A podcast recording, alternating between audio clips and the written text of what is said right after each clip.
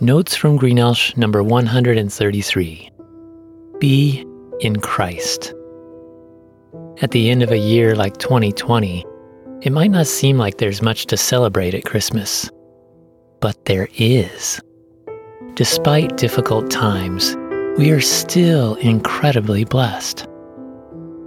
At Christmas, we are reminded of God's greatest blessing, the gift of God the Son, Jesus who miraculously became a man born of a virgin.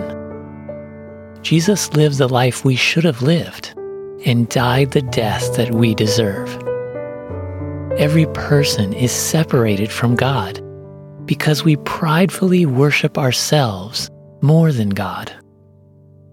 Yet, out of His amazing grace and love, God blesses anyone who believes in Jesus because He wants what's best for us, which is to turn from our sinful terminal life and draw closer to Him, the source of true, abundant life.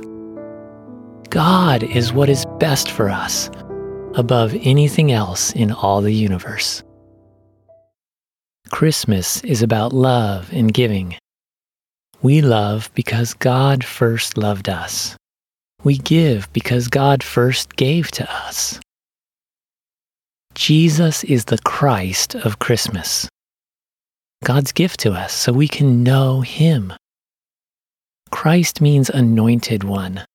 God chose Jesus to be the Savior of the world. Only Jesus could do that for you and me. As part of the triune Godhead, made of Father, Son, and Spirit, Jesus is perfectly and completely God, who also became a perfect and complete man.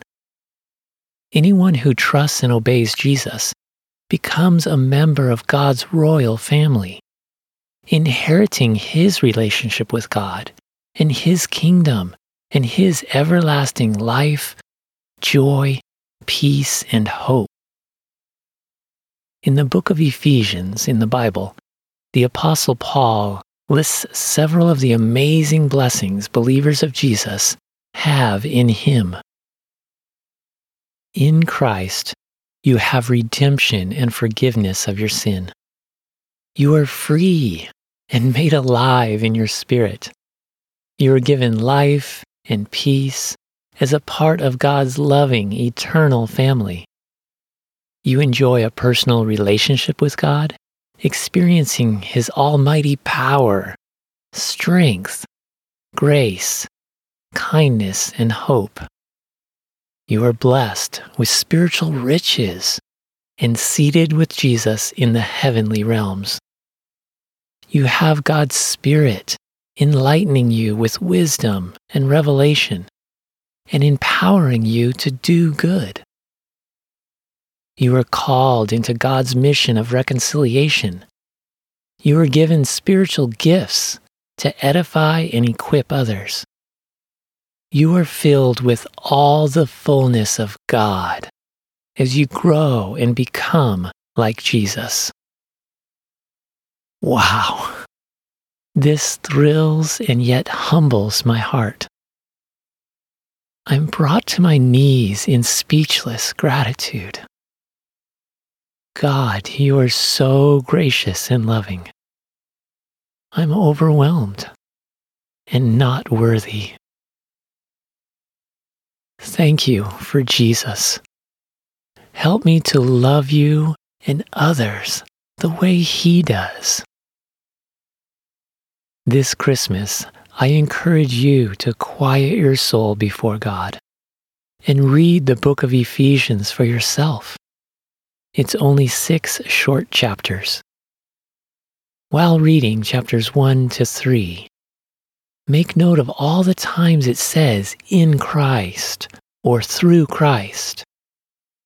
Let God speak through His Word to show you how much He loves you and how much He has in store for you in Jesus. Thank God for Jesus.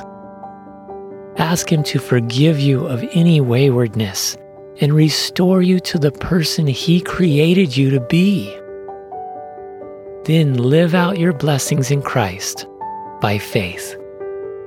Follow Paul's exhortation in chapters 4 through 6 to walk with Jesus in wisdom, in light, in unity, and in love. In chapter 4, Paul writes, I urge you to live a life worthy of the calling you have received. Be completely humble and gentle. Be patient, bearing with one another in love.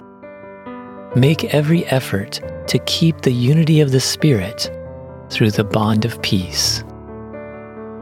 And in chapter 2, he writes, For we are God's handiwork, created in Christ Jesus to do good works, which God prepared in advance for us to do.